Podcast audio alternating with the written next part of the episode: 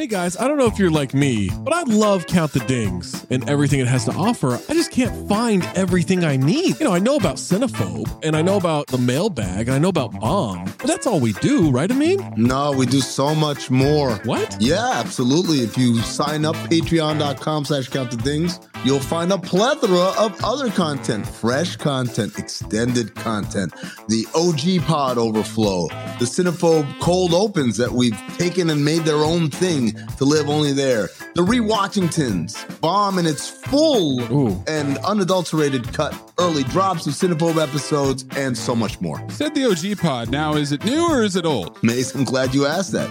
It is a new incarnation mm-hmm. of the old OG pod. Oh, So it's me, Zach, Trey, Waz, Tom, I love those guys. just like we always were. Going back to the True Hoop days, mm-hmm. we're recreating that magic, recapturing it, and putting it back out. We're talking hoops, we're talking pop culture, and most importantly, we're talking for 40 minutes for free, mm-hmm. but then another specific Patreon exclusive segment for every one of those episodes. Funny enough about that OG pod, you're getting Tom and Trey on Mondays. You're getting me and Waz, aka Zosny, on Wednesdays. Amin's floating in between. I'm a floater. You never know when you're going to get Amin in those, so you got to listen to them all. And what if I'm not sure what Mays looks like? Because I've always thought he's a fat man with a fedora. He's got a weird voice. How can I see for myself what this Mays character actually looks like? It's crazy you don't know the answer to this hmm. because it's the Cinephobe Pod YouTube page. What? The CT5s on the Cinephobe Pod YouTube page,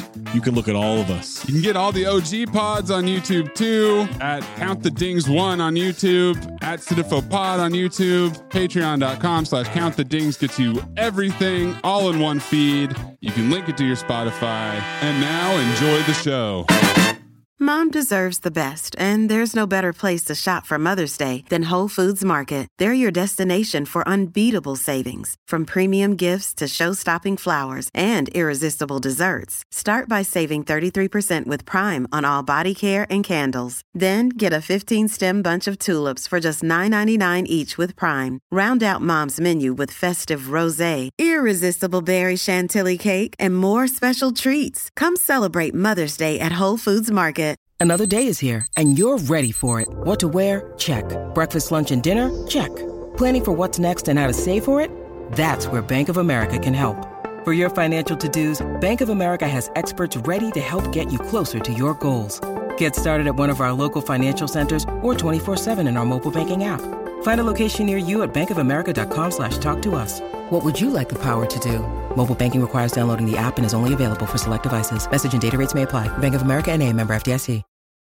This episode is brought to you by Reese's Peanut Butter Cups. In breaking news, leading scientists worldwide are conducting experiments to determine if Reese's Peanut Butter Cups are the perfect combination of peanut butter and chocolate.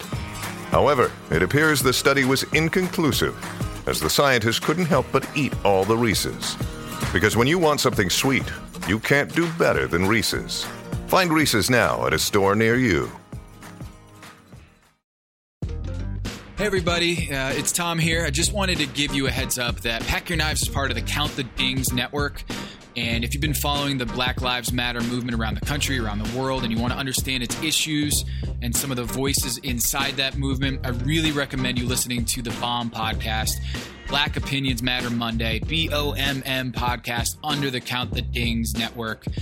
It's an incredible show that's been running for years talking about these issues. And two weeks ago, they had the Atlantic's Jemele Hill, and last week they had Justin Tinsley from ESPN's The Undefeated.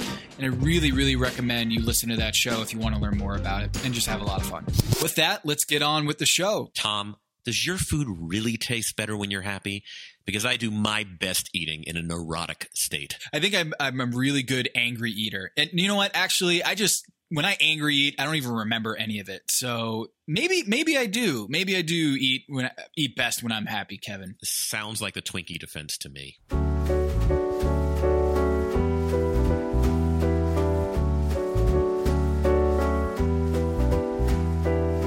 This is Pack Your Knives. I'm Kevin Arnovitz. And I'm Tom Haberstroh. Tom, we are on the eve of the finale. We had our final four cooking in Parma, Italy.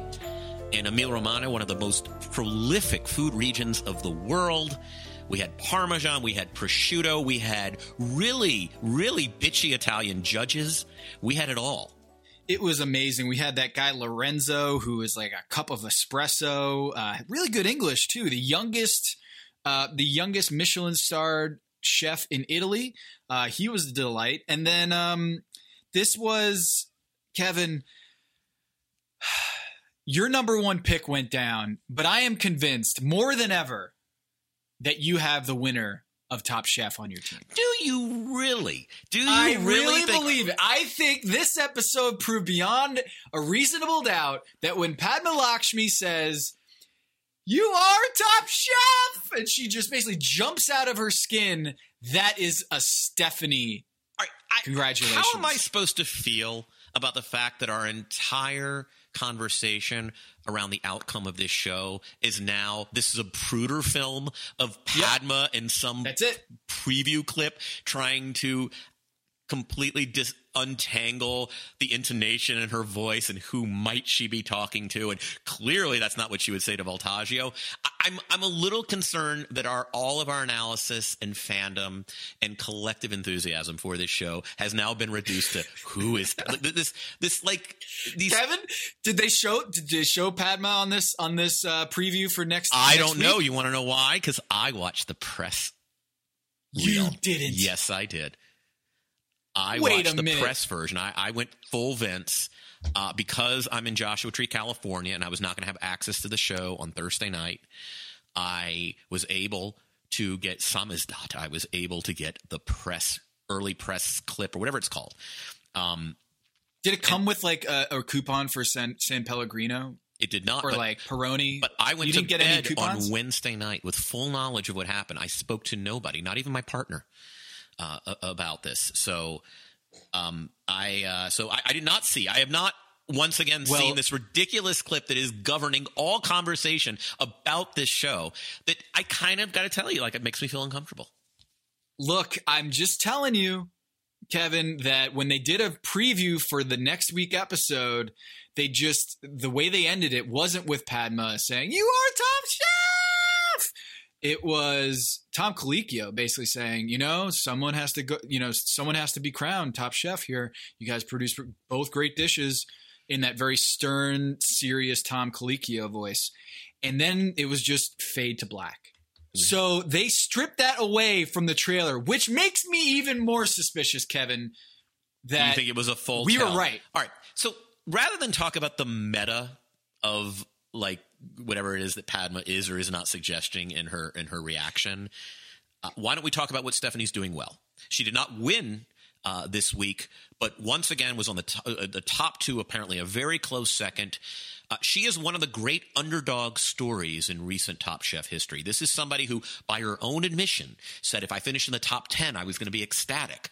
She is somebody that neither of us, I mean, I've been on this show, though she is my pick, I thought she would. Having rewatched a lot of uh, previous Top Chef, I thought she went home unfairly, sort of uh, fell in a team competition.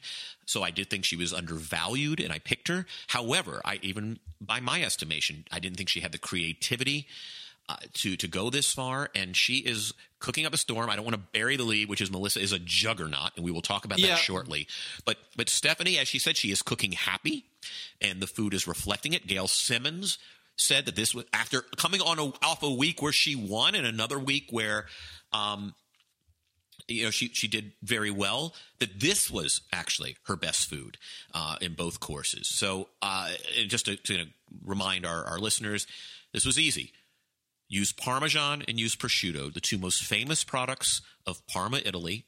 Uh, easier said than done. We all love them but they can be salty. They're very strong. You got to do some balance. You do a first course and a second course first course pasta second course we would know as an entree she is on fire. Um, she's got her confidence. She won episode eight for the first episode or first elimination challenge that she won was late in the game.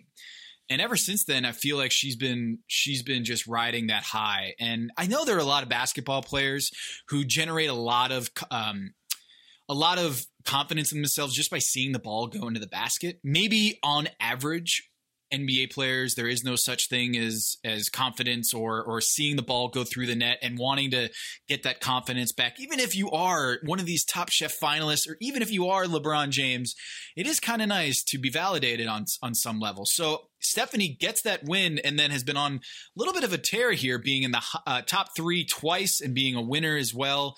Um, a couple episodes ago, and the the thing that stuck out to me was her decision to not do the obvious thing, which is make a really heavy meat or make a really, uh, you know, do a fish or a protein, a heavy protein for her secondi dish.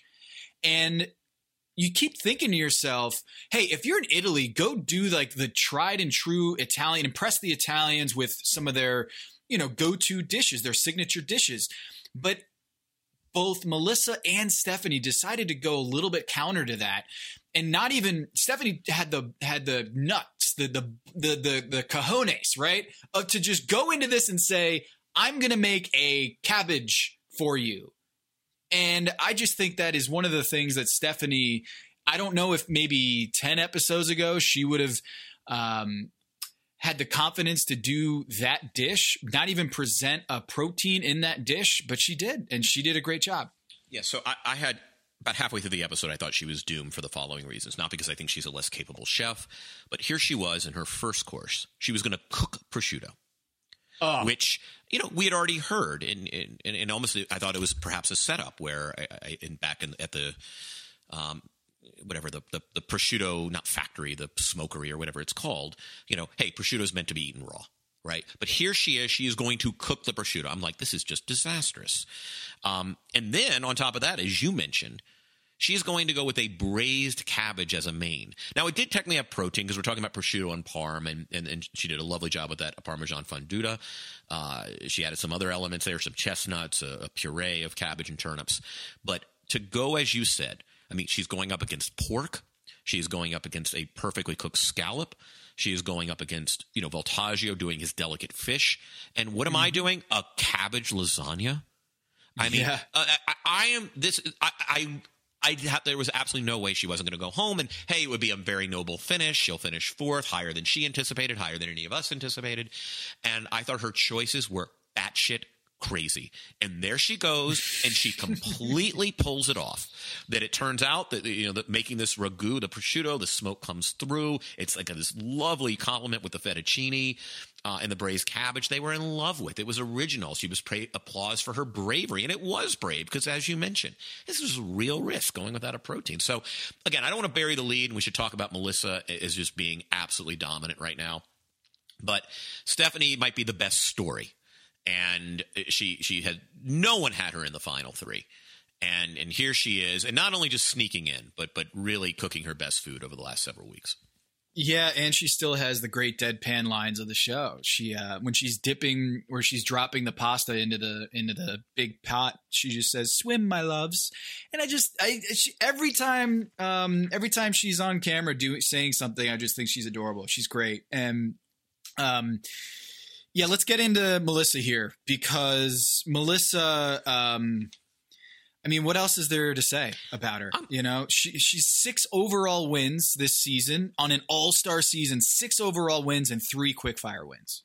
Yeah, and, and, three straight wins. So I thought there was a very telling moment that to me captured Melissa and her dominance of this season. She's talking about to the camera when, you know, right at the moment, I think midway through the show, they're talking about how they're conceiving their dishes. And, and she, you know, she says, you know, it popped in my head. XO sauce has cured meat in it, and that's prosciutto. So eh, the way I'm looking at it is we're actually seeing her brain work, right? Mm. Because I think figuring out what the challenge is essentially is one of the biggest parts of the challenge. And we've talked about this a lot, right? So you're watching her connect. Okay, I, they want us to work with these two elements prosciutto and Parmesan. What is it that I do? Oh, I'm somebody who can import elements of Chinese cooking into any other kind of cooking. Okay, so how do I translate this to the extent that I want to work in a Chinese element, but I need to stay true? Where is the commonality? Oh, what is prosciutto at its very root? It is cured meat.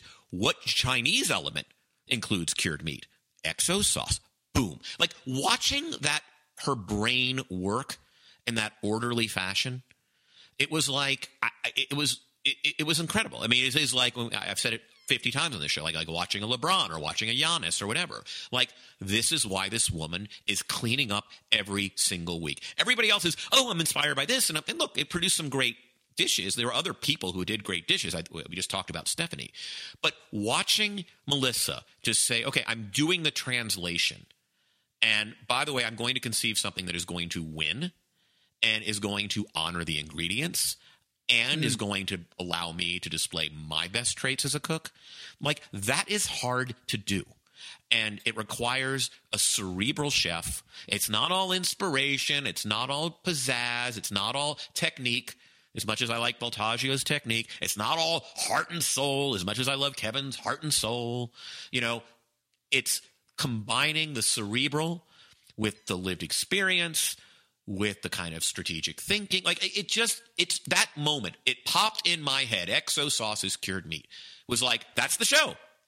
Win. Like that's the show. That is 17 seasons of Top Chef with one clip of one chef talking to the camera. That is the fundamental of the show. That is why she is cleaning up. And I think also, Kevin, a great moment for her, or just a window into why she's great, is when her raft, her consomme raft, just split open and she didn't freak out. She just calmly decided to make another one, right. and it was perfect. And maybe someone might say, "Oh, sh- I don't, I don't have enough time. I got to do something else." You know, they actually uh, sh- shouts to Magical Elves for for doing that little uh, crossover there, where it was just totally juked me. I thought it was a meltdown. I thought it was going to be a meltdown, but she just calmly was like, "Yep, I'm just going to redo this, and, and it'll be good." Yeah, and, and, and, that, and that's, that's tough, Tom, because like making a consomme is really, really tough. Like to get that clarity, you got to put all that gunk like a raft is just gunk. It's just like, but then the gunk produces all these like schmutz things, like these like little particles of meat and like the butter stuff that you know on the melted butter that's all like nyeh, that's not the clear kind of perfect clarified butter, and yeah. like that's a major fuck up, right? And she's like, okay, I got it. We're down 12, four minutes to go. Okay, I'm fine. We're good. You know, I mean, just the sheer yeah. confidence through Zen. It's just, it's unreal. She's just, I, I don't know that I've ever, like, not since you know, Mei Lin, have I like admired just a chef's absolute just poise and creativity and just like the ability to summon every good instinct you need to get through something. Yeah, and I I don't know why, Kevin. Did you get the sense that the Italian chefs would look at the XO sauce and be like, "What? What? What are you doing with with our my Italian food?" Like I I kind of got the sense of wait, this seems like a risk. Both Stephanie and Melissa going out on a limb with their dishes and it didn't backfire at all. I thought these Italian chefs, given what we saw in the last episode of how they like things a very certain way, very particular, I thought that they might have frowned upon these dishes. Yeah, I, I want to get to that when we when we kind of go over Voltaggio yeah. uh, in a minute or two because I do have. I mean, this was a. T- this is an interesting place to do a finale in the sense that, like, when you go to a region like this, they are not, I mean, these are people who basically believe that there is no food better. And it's not just like boosterism. Like they truly believe, and they might be right, that, you know, there is no food that is produced better in the world than in Emilia Romagna. Like like this is you know, the home of Modena, you know, the home of balsamic vinegar, the home of Parma. I mean, like like this is the world's great cooking. So don't come in here with your modern little takes. We're not interested in your mm-hmm. aerated bullshit. We're not interested in your foam. We're not interested in. We've got basements inter- with four hundred year old hams, just right? like just the, fuck off. Like you and your cute yeah. little your little circus seal tricks of you know whatever it is you think you need you can do to a plate you're going to somehow obscure these beautiful ingredients. Fuck off. And that is kind of the posture of these italian judges and i admire it to a certain extent. I mean god if you've ever i mean i've had some of my best meals in the world there and and but but it is it does put something and i, I kind of want to i mean this is a good segue into voltaggio.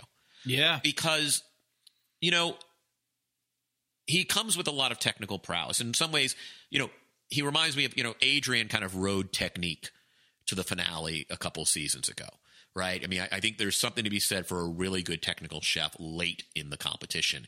And the truth of the matter is, is Bryan made the best pasta of the day when you want to just not not the best pasta dish, but the best pasta, and it might very well have saved him. Tom Haberstroh. Mm, it did. It did. might very well have saved him, but you know he comes out with this kind of uh, you know he he, he does this chitarra pasta with this lovely little egg yolk, and he aerates the parmesan, right?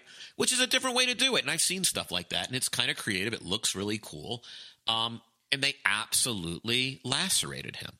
Mm-hmm. And and Kevin, I feel for Bryan Voltaggio, and here's why. I'm Greek. I don't speak Greek. I don't have just Greek culture just dripping off of me. Um, even though my my grandfather is like from Greece, from Areopoli, Greece, the Mani Peninsula, and I never knew him. He died when my father was two years old, and so a lot of like the the language, the the um, just basically the culture, the traditions of my family on the Greek side, I didn't get exposed to a lot of that as as a kid. And so when I go to Greece and they say, you know, when they speak to me, I don't know how to respond and I don't know much Greek at all to to come back to them with and it, you get a kind of ashamed. You get like a little embarrassed. So I really feel from Bryan Voltaggio on this trip to Italy where when uh, I, I just got a kick out of this when um, Kevin Gillespie says, I'm going to do pasta, pasta fagioli. And Bryan goes, a pasta fagioli. And I'm sitting here like, wait, that's the Italian guy mocking the Italian accent. And I'm sitting here like, oh man, I feel so bad. And then later in the episode, he says, gracias. Did you catch that? When they when they they're delivered food in front of them uh, at that in that basement, that cellar, that little dungeon that Melissa said they were going to get murdered with by axe murders like he got served a dish and he and he looks at the or looks at the chef and says gracias. And i'm sitting here like oh no this is i i get i'm getting stressed out just being bryan voltaggio in what seems to be a home game for him. But in many ways i think he's uh, trying to compensate for the fact that he doesn't speak Italian or doesn't have those roots deeply uh, apparent. And I, I felt for him on it. I could sense the stress in him is that he really wanted to prove his Italian roots. But there are so many moments in this episode where I felt like he wasn't comfortable. Uh, one of the things I really like about Top Chef it, it, is that it invites empathy. Like I love the self-doubting chefs. Like I mean, I loved Adrian, kind of watching that arc of a of a chef kind of coming into their own. Stephanie's that that character in, yep. in this season. Um, I don't know that I've ever had more empathy for a chef at the judges' table that I did for Voltaggio when Padma conveys to him that there are a bunch of Italian judges oh. and Michelin star chefs. The best chefs in Italy are sitting around a table talking about how he cooks with no heart and passion. And um, look, they're critics and they have earned their right to critique. They're, they're, they were explicitly brought on the show to critique.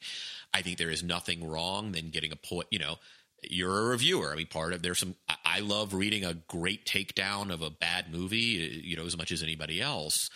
Um, I I recoiled, and I because I just like like Tom. Let's let. Do you think they piled on him? Yeah, and let me, let me give you kind of an example. Let's say go back to 2010, 2011. Tom Haberstroh is what 24 or 25. Let's say I don't know, like after the first season of Heat Index at ESPN, you're still this young writer. You've only had one year of kind of official on the payroll experience uh, as a writer. You do the top sports writer reality show, right? And uh, here's the challenge, right? You're going to write a feature that captures uh, an element of sport that just speaks to your whatever it is, right? And then you get to the judges table, and there's I don't know there's like Wright Thompson. There's like Bill James. There's like there's uh you know you, you pick whoever you want. You know like, yeah, like Peter Gammons or something. Yeah, there's yeah, Peter yeah. Gammons. There there's some of the great uh, Frank Deford. Yep, yep. And Frank, just like Frank Deford, and then like you know, uh, and I, I just and they get up there and they say, you know, Tom, I read your piece.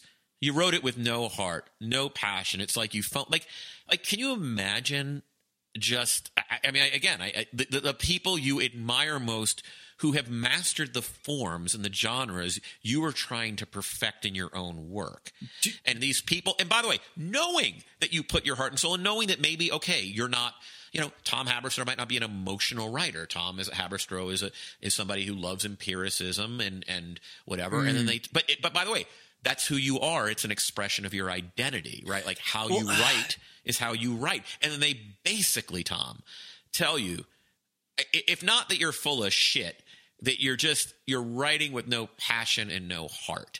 Like I just can't imagine that. I know, I know. And you know what that is also there that kind of irks me a little bit, Kevin, is that that seems like a subjective thing. That you didn't cook with passion or heart. That seems like a very subjective thing, which makes me wonder do you think that these Italian chefs like had a little bit of a a, a bias against Voltaggio simply because they knew that he was had an Italian background and he was giving him a dish, and therefore they were they were judging him at a harder harsher scale because. I don't know if they would have said the same thing to Melissa, for example. I just don't. Maybe, maybe I'm wrong or off base, but I, I it makes me wonder: is they were a little bit overly critical, or at least they had a he had a higher bar to clear because of the fact that his last name is Voltaggio. I don't I know, don't know. if it was. I, I don't know if it was that as much as it was kind of what I was talking about earlier. Is I do think there is a collective pride. Hello, listener. Guess who's back? It's me, Anthony Mays, your favorite butcher turned podcast producer, and I'm here to talk to you about ButcherBox. ButcherBox is the most convenient way to get high quality meat and seafood that you can trust delivered straight to your doorstep, free shipping, vacuum sealed packaging. It's ready to go right then. It's ready to pop in the freezer. You get exclusive member deals and a variety of high quality cuts at an amazing value. Going to the grocery store can be a huge pain. You're usually in a rush at an inconvenient time. You're waiting in line at the meat counter. You're taking a number. Maybe this place doesn't have a number. You're jostling with fellow customers. You're trying to get that ribeye that you want or that nice piece of salmon. Maybe the butcher that you're dealing with has a bad attitude or something. I don't know. That was never me, I promise, but maybe it happens. ButcherBox takes all of that out of the picture. You are always prepared with meat and seafood in the freezer, and you're not going to find quality for this price anywhere else other than ButcherBox. So sign up at butcherbox.com slash dings, D-I-N-G-S, and get our special deal. ButcherBox is offering our listeners a free for a year offer plus an additional $20 off. You can choose salmon, chicken breast, or steak tips free in every order for a year. Sign up today at butcherbox.com slash dings and use code DINGS, D-I-N-G-S to choose your free for a year offer plus get $20 off your first order. that you know what all those cute little tricks that these American chefs are learning at culinary school and their stupid foams and their fucking you know bringing out tanks of liquid nitrogen and you know trying to turn uh, oh they think you know we've been doing pesto here for 800 years. And oh he's going to puree it down and try because it looks cute on a plate when it's that rather than just a gob of like chunky fucking peanut butter that's green you know like like like i think they have a disdain for a certain school of modern cuisine that Voltaggio personifies, hmm. and where these peripheral or ancillary features are more important than what they often, as is often said on Top Chef, quote, honoring the ingredient or honoring the tradition. They will do modern. Like the best meal I've ever had was in Alba, Italy, up in the Piedmont at a place called Piazza Duomo. And like it actually is and, and it's true. I went through the Voto album for the first time in five years today to look at the 10 dishes I was served. And it does actually look very much like Melissa's food because it is modern in the sense that it's not just a big hunk of, this isn't rustic food. It's presented in a mm-hmm. modern way, but it never gets away from the pure essence. Like you can still see like like it was that, that kind of Melissa's modernism because Melissa's a very modern cook. When you look at those plates, those are modern. This is not homey cooking. That Bordeaux, um, you know, like the, those those ravioli are, or what you know, her pasta is very much like it, it, it, it is modern in aesthetic, right? The brodo is perfectly clarified. It look, but it looks clean and modern, yet it still captures the essence of the Italian cooking. His is more of a departure. His is a different. His brand of cooking is different. I think they resent the shit out of it. I think, I think he is the personification of all these fads that they know they're going to outlive. That when all this shit, something's gonna, there's gonna be a new movement. We went from molecular gastronomy to this new kind of thing to blah blah blah blah, and in a hundred years when all that shit we're laughing about it is oh look at that 2000 and early 2000 teen food ha ha ha here's the new let's go back to a restaurant let's go back to Ink Michael Voltaggio's restaurant remember this food and we're gonna laugh about it the way we laughed about the Michael's food these Italian chefs know you know we're gonna bury you you're going to come Oh, up. yeah. You're going to be the fad. You're going to die. You're going to have your stupid little trends. And we're still going to have Parma. And worse, they're going to have prosciutto. And worse, they're going to have Parmesan. And you can aerate it. You can. You can shit it out as a turd. You can fucking do whatever it is that you think you, on the plate will make it interesting. And we're still going to have it at its rawest forms. And we're still going to do it better than any of you can. Yeah, and they said it was devoid of love or passion. The dish fell flat. Um, they were they were hard. It's not you know it's not it. I don't feel bad in the sense that um, my, Bryan Voltaggio has earned his standing here. He is one of the most acclaimed chefs in America. So I don't feel like getting a little bit undressed. By the way, he didn't go home. So it wasn't like they hated it so much that he was going to go home. I think the thing that that I think you're touching on is they almost they almost cut him to his core in terms of you're in Italy and whatever you are as a chef doesn't fly here. And it was kind of a an you know a real this is one of those moments where Bryan Voltaggio is going to be up at night and thinking about, even when he's a James Beard Award winning chef, even though he has the top restaurants in the world, like it's th- those are the moments that are going to stick with you. And he might win this whole damn thing. We don't know, but um, Yeah, I just I want to clarify. talk- I, I, I don't. I don't think it was a dick thing to say. Like, I want these judges to come on the show and be unfiltered. I mean, I'm, I'm, this is an entertainment product. Like, I don't want them to hold their tongue. Um, but I really feel for Voltaggio. I thought it was Yeah. a low blow, and I'm with you in the sense that look, everything's subjective, but I do think trying to glean a chef's heart or passion, like Voltaggio, not everybody expresses passion in the same way, right? Like, Right. like Right. every I don't want every writer in the world conveying passion the same way in their in their in their work. I don't want every artist conveying passion in the same way. And like Voltaggio, and I thought his defense was really right. Like that's my passion. Like he mm-hmm. loves to take ingredients and do something you've never thought of before. They don't particularly like to cook that way. They want certain level of creativity, but they want the tradition present. Right. And I think that's just a difference of opinion. But I did think it was a dick thing to say. I'm not sorry they said it. Like I want them to say it if they feel it. I just think it's kind of it's a little shitty, but I get it. And I also enjoyed the fact that Bryan Voltaggio, who's the king of the dad jokes, um, got to cut the cheese. Oh well, of course. Um, like our inner nine-year-old celebrates uh, Bryan Voltaggio. Uh, final, uh, the contestant and the contestant who went home, who uh, Tom, I believe we're going to have on uh, a special kind of uh, season in review slash chef's table with Kevin Gillespie.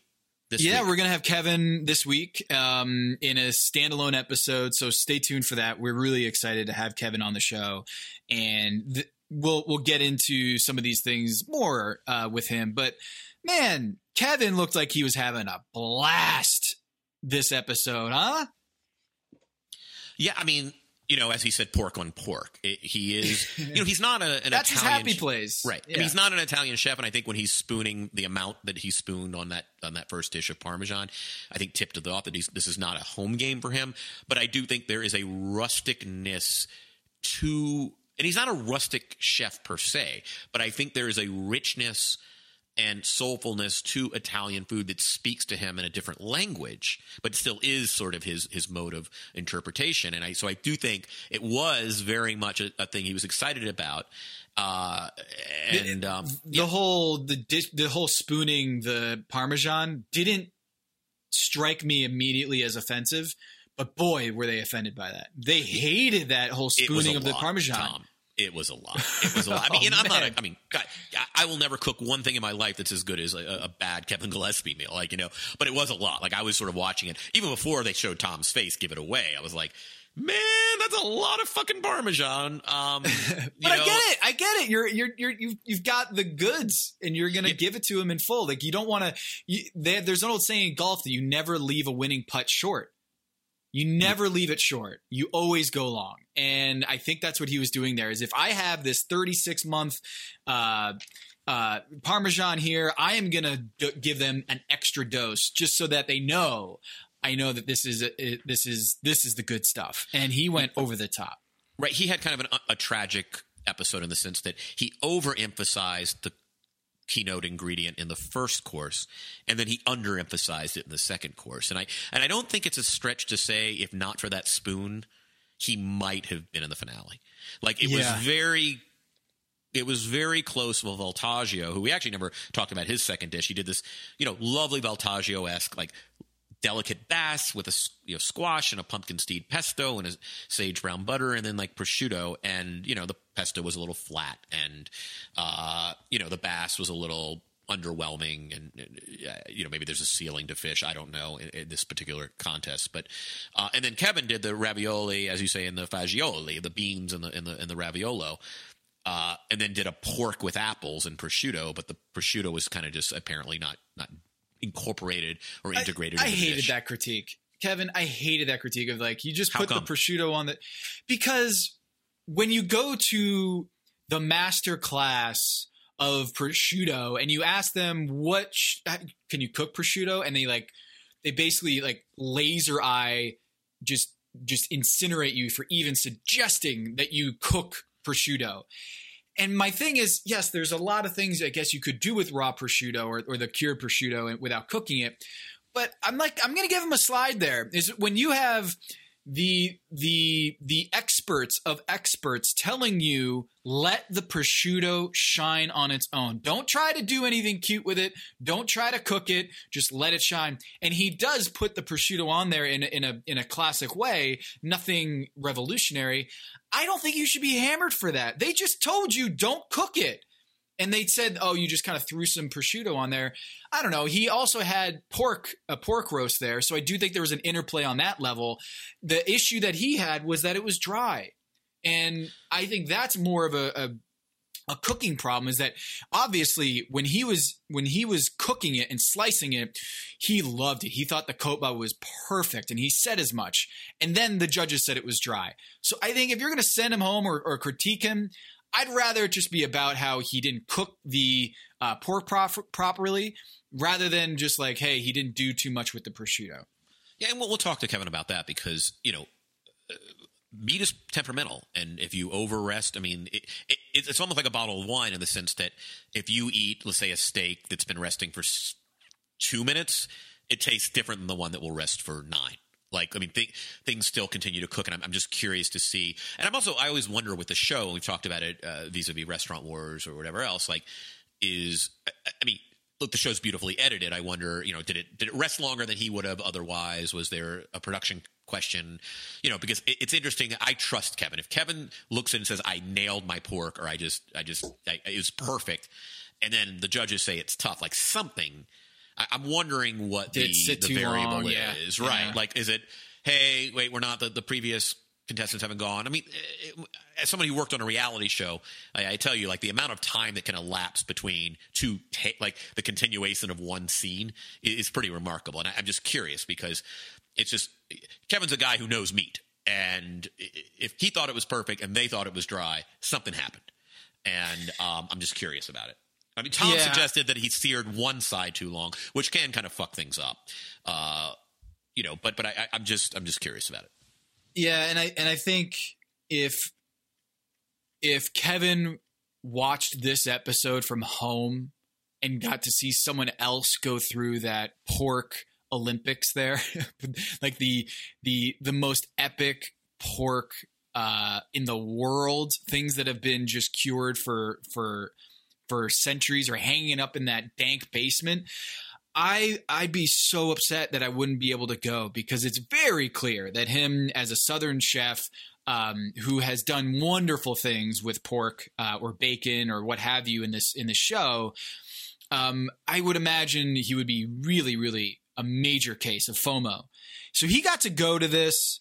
Um, and it seemed like it was great magical elves moment where the editing where they they spliced in the little uh, Barry White like uh, softcore porn music while he's eating the, the pork in the basement there. And he was just on another level. And I'm so glad that he got to experience it because it really, of all the chefs here, I felt like he would have enjoyed this experience the most.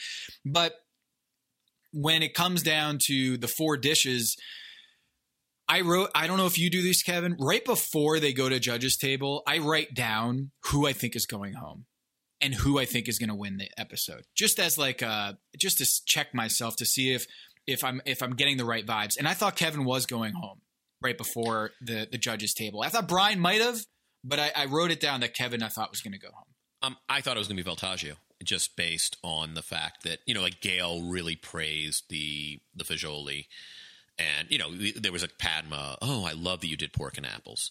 And Yep, and then yep. when you know when when judges are basically saying this guy cooks with no passion and no heart, I think it's a pretty big indictment. Um, and and so I just assumed it was Voltaggio. Uh, Eric, my Eric thought it was uh, Kevin, but um, anyway, Yeah. uh, can we preview the fine uh, the finale for a few minutes? I just want to get your thoughts on how you think it stacks up. I mean, give me your kind of finals preview. Yeah, so we have three chefs. Last year they did the three chefs thing. Previous years they did two. Um, we're going to go into a finale with Melissa King on a fucking roll. Three wins. Not only that, three wins in a row. She has won the quick fire twice in there. Um, four episodes ago, she won the quickfire. She won the quickfire three episodes ago. And then two episodes ago, she was in the top three in the quickfire. And she is just, I mean, it, it's, we can't really say it enough that she is all time great top chef contestant. Um, doing this on an all star uh, field. We're to also get to see um, we're going to see Michael Voltaggio apparently in this next in the finale uh, via like FaceTime. He's going to get some little help from his brother. Uh, Voltaggio is going to be there, and Stephanie is going to be there. When when we look at the standings, it really isn't close. Melissa has 81 points this season with six victories and three quickfire wins. Um, the next highest score is Gregory. Chef Greg was out last week, and he still is is far and away the second highest scorer. So there's Gillespie's gone at 47, Greg is gone at 59, and here we have Stephanie with 44 points and Bryan Voltaggio at 42. Um, again, not to belabor the whole Padma announcement, but um, I think if Stephanie wins, it's going to be an upset. If Bryan Voltaggio wins, it might be perceived as less so. But Melissa King, it would be it would be really a big bummer if we didn't see Melissa come out on top on this one because she is she is the 73 and 9 Warriors. She won the regular regular season. If she doesn't win this, it is going to feel wrong. You're going to look back at this season and just be like, "Yeah, I know the Cavs won it. I know Voltaggio won it, but this was really about Melissa." Well, setting aside whatever forensics you and your friends have been doing with this clip of Padma, um, I, just can't predict anybody other than Melissa winning. She's just been far and away the best contestant, um, far and away the best chef, frankly. Uh, she just fundamentally has a innate understanding of what we're doing here on this show. Uh, I, I always think about the finale. Usually, there's a very wide berth. They get to kind of do what the hell they want to do. Oh, Um, wait, wait. Can I pause you for a second there? Yeah. Is that true? You said birth. What the hell was that peasant pheasant bladder birth ravioli thing? What are you talking Did about? you cat the the on the, the they did a pheasant ravioli or they were eating um ravioli and there was this bladder that they were cooking it in on the Oh, last oh yeah, yeah, episode. yeah, You know, the, the thing is, like, they, it's, it's kind of they, Yeah. they cut it open. It was just it pooped out all these raviolis. I thought it was disgusting looking. I get the technique of it, but yeah. Oh, that yeah, looks like a, a, a ravioli I, birth. I'd never seen that until I went to Italy. It, it's it's it's pretty freaking weird. Yes, it's just like this, oh my! this- it, it the the pheasant of bladder them, yes. giving birth to ravioli. It was it was dis, it was I was like, oh god, what the hell has just happened? Uh, sorry, when you said birth, that's what I uh, in my head it would conjure it up. Yeah, but yeah. So Continue. I mean, so think about it. Now, remind me again. Last season, they eliminate the the third chef midway through, or is it, or, or did all three chefs go to the final? It's kind of like a no. It's kind of like a quick fire. I think is like they do like a dish and then- bouche or something, or what was it? Ah, I forget. Um, Eric Adjepong was uh, one of the three finalists, along with Sarah and Kelsey. And um, what Oh, happened? that was that was I- his tartar that went home, right? Yes, Okay. yes. And then he uh and then he goes home and then I think it's like a final cook off with the two chefs head on head on a particular dish. And I I I remember remember it was the um the Atlantic slave trade um he had another dish that he had made, he had prepared, but he wasn't able to show it because he got kicked off already. So I think um, I think he like almost did like a dinner afterwards in DC where he he did the full meal because he wasn't able to show the full meal. So I think in this episode we're gonna have a, a round, almost like a play-in to the finale, and Voltaggio, Melissa King, and Stephanie are gonna be vying for the Top Chef All Stars. Right, but, it, but it's still the four course meal with it's pretty much limitless in its in its terms, right? I, I I think so. Right. I think so. you know, thinking about that, um, there's always a dessert course, and I think Stephanie can win the dessert course. I think she might be the best uh, pastry chef up among the three, right? So, um, so I'm, I'm trying to think of like ways you can talk yourself into. Does Melissa? How can Melissa not win here? Uh, you know, typically it's sort of it has been kind of hey, here are the four courses, who won each course. If Stephanie can win the dessert and win one of the other three, she is a very good pasta maker. You know, maybe we're under uh, underrating her, her chances here. I mean, again, I, I don't I do think, and I, I don't mean this as a knock. I just think that that Melissa has uncommon creativity. Voltaggio just has his technique allows him to go in a lot of different directions. Uh, Stephanie, by her own admission, you know, sometimes it doesn't. You know, she's like, I have no idea what to do. I mean, you've seen this in Quickfire a million times. Like, it just it takes her a little longer to Right. cultivate an idea. Now, the good news is, is generally speaking, they have a full day, and it's you're not. This isn't a quick fire, right? Like this is you. Never do you have more time and more leeway. Uh, but I'm curious to see what happens. Again, it's hard for me to make a rationale for anything other than Melissa, unless you're somebody. Again, going back to the Padma thing. Oh, it sounds like she's talking to an underdog or whatever. But I, I just can't fathom anybody other than Melissa winning. Yeah, I know. But the the thing that Stephanie has going for her is that when she trips up, it's when it's a quick fire or something where she has to conceive a dish like like that, like real quick. Like remember when she had to do the restaurant wars? She was all over the place, and she ended up doing like a, a, a neighborhood pub. And she's like, "Yeah, I don't know what this is. I just couldn't think of anything." and this, she has several weeks, I, I think uh, at least a few weeks to to understand where I'm going and to study up on it. And I feel like Stephanie, by virtue of having all that homework done and having these dishes in her head already lined up, I feel like that is going to be a, a a a place of advantage for her. Right. And it's fair to say, and we can ask Kevin this, that every chef who shows up at the finale has a menu that they came with.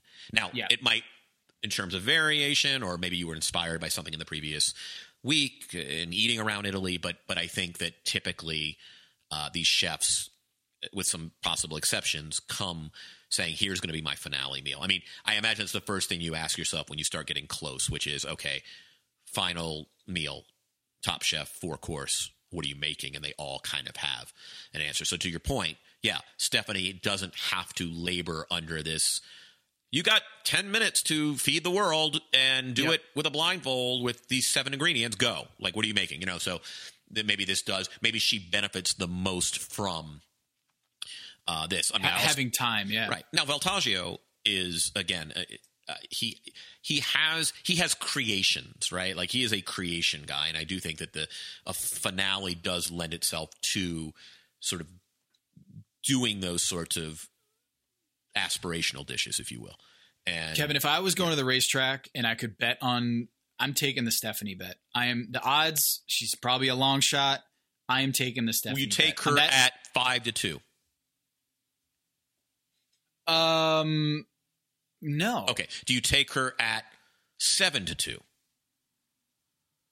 I would take her at like Eight to one? No, no, sorry, four to one. ten. I would go to ten to one. I would take. I would take Stephanie, and then I don't know. Would you take? No, you would I- not. So you're not. You wouldn't take her at six to one.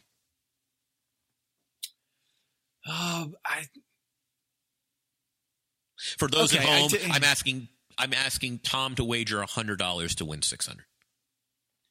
I I would. Yes. Okay. I would. Yeah. I think I think Stephanie uh I think in terms of the odds, I think Stephanie is the longest shot going into this. But Mm-hmm. given what we all know and what uh Eric knows, um is that she's going to come out on top based on a 2 second clip. All right, I'll give you another one, and then this will be the last one. Will you take Melissa at one to two? Uh For those at no. home, I'm asking Tom to wager two hundred dollars to win one hundred. In other words, he gets No. two hundred back. By the way, so Yeah. Um you would not take Melissa at at, at, at, at one to two. you would. Uh That's I good- don't that's- like underwater bets like that. Um, would you take her at two to three? See I'm You going to take say her at even money, obviously, right? You take her at even money, don't you? I'm I'm gonna say yes. Okay. I would take that. So so I think I think Melissa is far and away the favorite. I think Voltaggio is probably the second most likely. By points, he's not. Um, Stephanie has two epis two two wins. Voltaggio has one with zero quick fires, which is remarkable. Um, but still, I think Voltaggio, the fact that he's been on this show twice already, he I don't think he ever doubted that he was a, a, a top 10 contestant this season, whereas we know Stephanie did.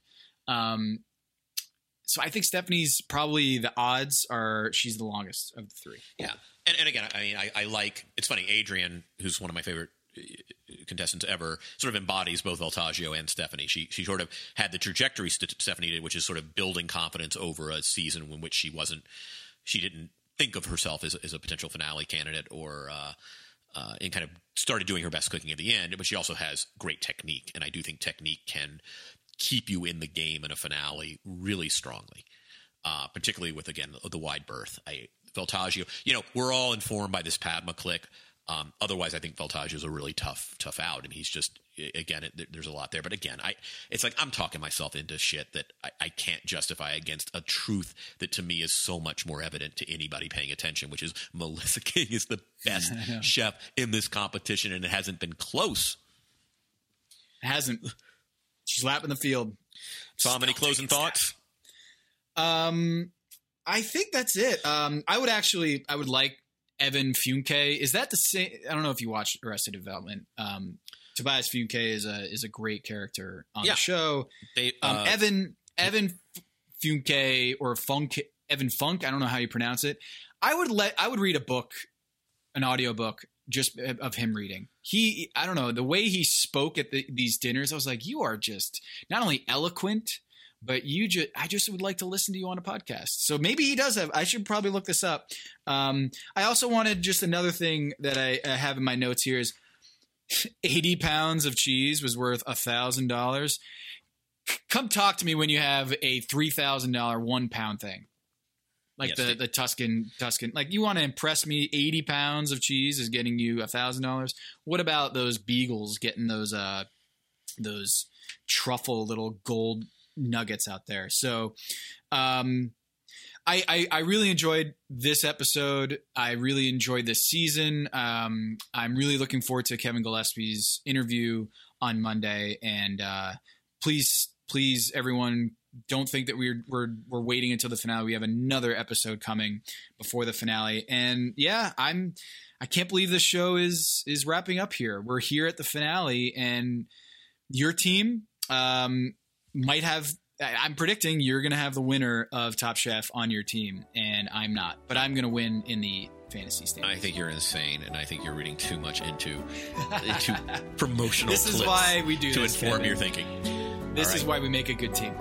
For Tom Haberstroh, this is Kevin Arnovitz, and this is Pack Your Knives.